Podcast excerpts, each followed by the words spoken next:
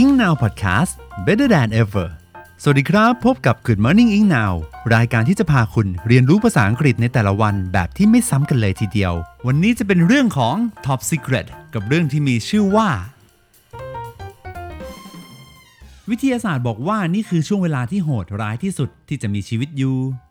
สวัสดีครับเพื่อนๆชาวอิงนาวนะครับวันนี้เราก็มาพูดถึงใน EP ที่ 123 นะครับ แน่นอนว่าก็ใกล้เคียงกับช่วงเวลาที่เป็น ปีใหม่ไทยนะครับ หลายคนกลับบ้านหลายคนที่เดินทางอยู่นะครับ ก็อาจจะรู้สึกว่าเอ๊มีเรื่องอะไรที่แบบฟังระหว่างทางได้ไหมนะครับ วันนี้พี่เอกและทีมงานอิงนาวนะครับนำเรื่องที่เป็นเกี่ยวกับชีวิตเนี่ยครับมาฝากกันนะครับ เรียกได้ว่าเป็นทั้งประวัติศาสตร์ วิทยาศาสตร์ แล้วก็อีกเรื่องราวที่น่าคิดกันมากขึ้นนะครับ ผมรับรองว่าฟังจบแล้วเนี่ยก็จะเข้าใจแน่นอนนะครับว่าทำไมถึงเป็นช่วงเวลาที่ดูโหดร้ายที่สุดที่จะมีชีวิตอยู่นะครับ ผม เอาล่ะ ถ้าวันนี้ถามนักประวัติศาสตร์ยุคกลางเนี่ยว่าปีไหนที่โหดร้ายที่สุดสำหรับการมีชีวิตนะครับคำตอบก็คือปี 536 นะครับ ไม่ใช่ปี 1349 ที่การระโรคนั้นฆ่าชีวิตชาวยุโรปกว่า ครึ่งหนึ่งนะครับผม แล้วก็ไม่ใช่ปี 1918 ที่ไข้หวัดฆ่าคนไปกว่า 50-100 ล้านคนนะครับ แต่เป็นปี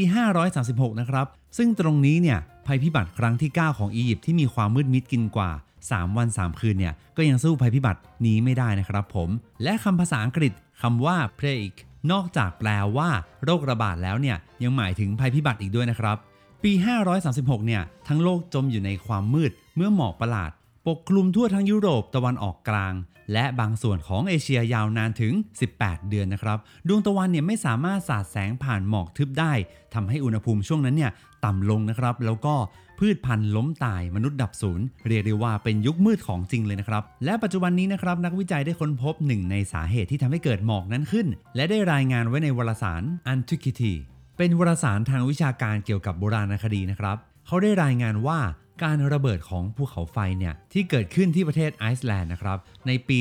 536 นั้นทำให้ขี้เถ้าเนี่ยปลิวไปทั่วซีกโลกเหนือ และกลายเป็นหมอก คล้ายกับการระเบิดของภูเขาไฟแทมโบราในประเทศอินโดนีเซียเมื่อปี 1815 นะครับซึ่งเป็นการระเบิดของภูเขาไฟที่อันตรายที่สุดเท่าที่เคยบันทึกไว้นะ การระเบิดของภูเขาไฟนี้นะครับ รุนแรงมากถึงขนาดที่สามารถเปลี่ยนสภาพอากาศ ได้ทำให้เกิดความแห้งแล้งอยู่หลายปีเลยนะ เรียกได้ว่าน่ากลัวเหมือนกันนะเนี่ย และไม่พอนะครับ ทั้ง 18 เดือนอันมืดมิดเนี่ย เป็นอย่างไรกันแน่นะครับ นักประวัติศาสตร์ชาวไบแซนไทพรอโคพิอุสจารึกว่าดวงตะวันสาดส่อง โดยไร้แสงเฉกเช่น ดวงจันทรานะครับ เป็นเช่นนี้อยู่แรมปี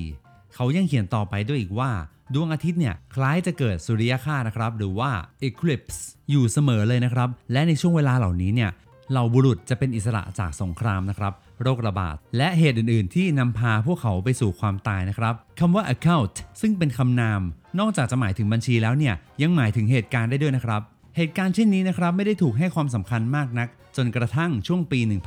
1990 ในทศวรรษนั้นนะครับ นักวิจัยได้ศึกษาวงแหวนแห่งไฟหรือว่า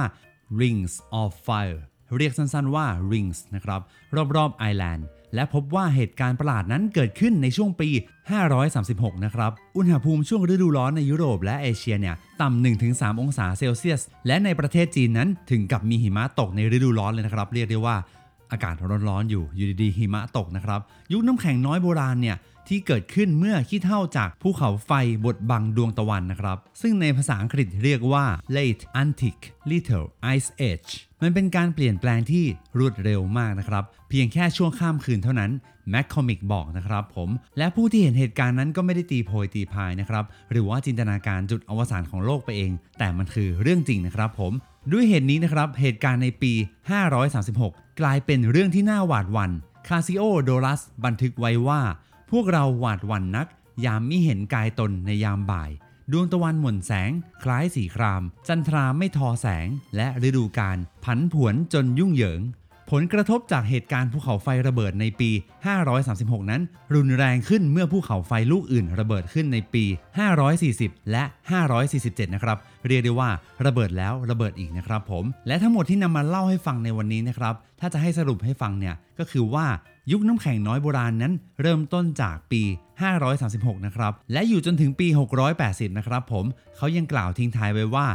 536 นั้นคือจุดเริ่มต้นของยุคสมัยที่เลวร้ายที่สุดที่จะมีชีวิตอยู่นะครับ เพื่อนๆคิดยังไงกันบ้าง กับเหตุการณ์ที่เกิดขึ้นนะครับ ผมแล้วปัจจุบันนี้คิดว่าถ้าเราจะต้องไปเจอแบบเหตุการณ์ที่ผ่านมาเนี่ย เราจะเตรียมตัวกันได้อย่างไรบ้างนะครับ ก็ลองแบ่งปันความเห็นกันเข้ามานะครับ ผมแต่อย่างไรแล้วก็ตามเนี่ยพี่เอกอยากจะฝากไว้ว่า เราสามารถ ตื่นตระหนกได้นะครับ แต่ว่าการตื่นตระหนกเนี่ยไม่ได้ช่วยให้เรานั้นมีทางออกที่ดีได้นะครับ การตื่นตัวสำคัญมากกว่า ถ้าเรานั้นสามารถลงมือทำเป็นส่วนหนึ่งเล็กๆ เนี่ยแล้วก็ร่วมกันสร้างสิ่งที่ยิ่งใหญ่นะครับ ผมก็จะช่วยให้ภัยพิบัติแล้วก็เหตุการณ์ต่างๆ ในธรรมชาติเนี่ยลดผลกระทบจากการที่เรานั้นเกิดการใช้ชีวิต เกิดการใช้งาน สิ่งแวดล้อมหรือว่าทรัพยากรต่างๆ มากเกินไปนะครับผม หรือที่เราได้ยินกันบ่อยๆ ว่าปัจจุบันนี้มีการรณรงค์เรื่องของลดโลกร้อนกันนะครับ เพราะฉะนั้นแล้วเราสามารถเป็นส่วนหนึ่งร่วมกันได้นะครับผมและนอกจากเรื่องราวที่พี่เอกและทีมงานอิงนาวเนี่ยได้นำมาฝากแล้วก็เล่าให้ฟังนะครับ